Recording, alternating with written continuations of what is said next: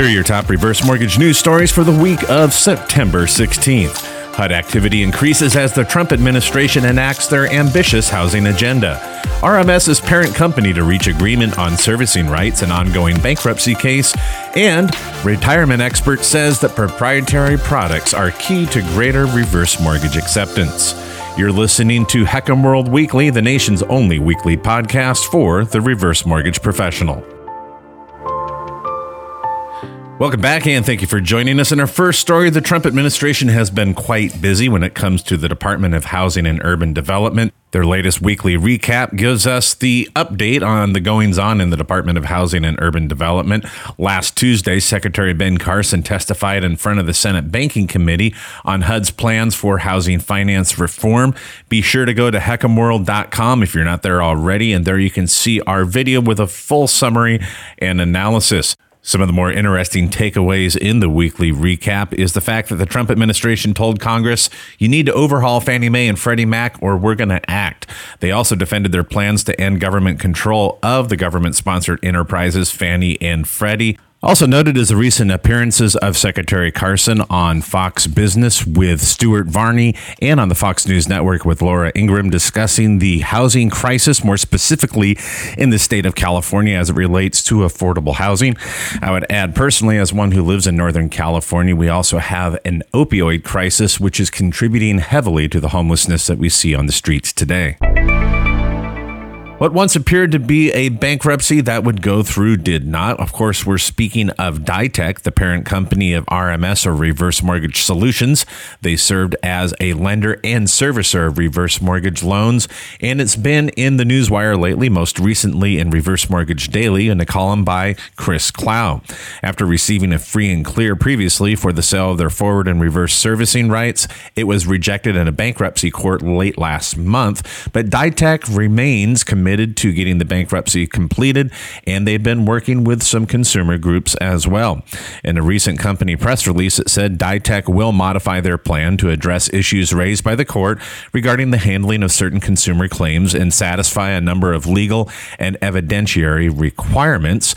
They also intend to seek the approval of both their reorganization strategy and their mortgaging servicing rights that are going to be sold to New Residential Investment Corporation for their forward business and into Mortgage Asset Management's LLC for their reverse mortgage servicing.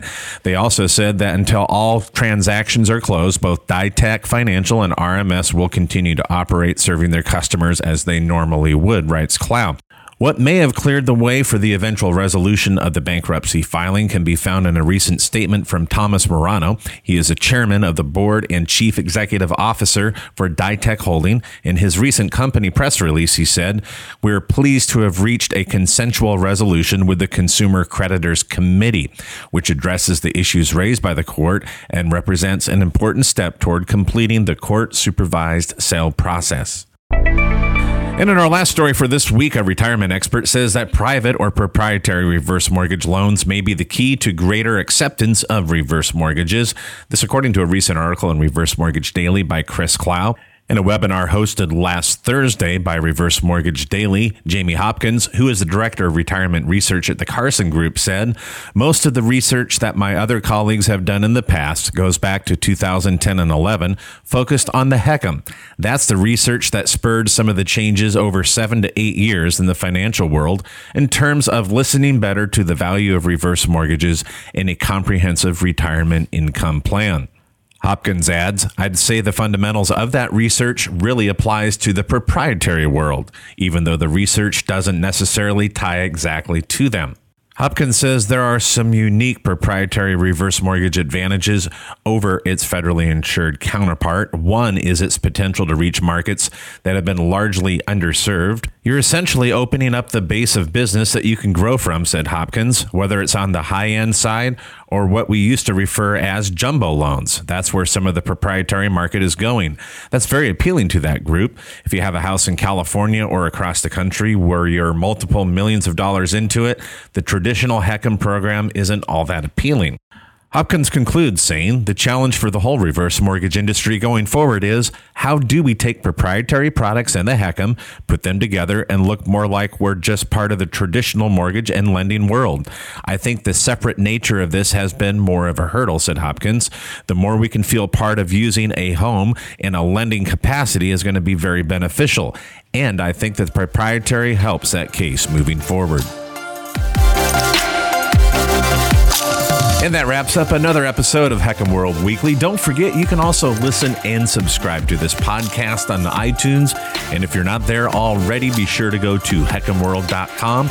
There you can find our latest breaking video, commentary, and analysis. Thanks again for joining us and have a great week.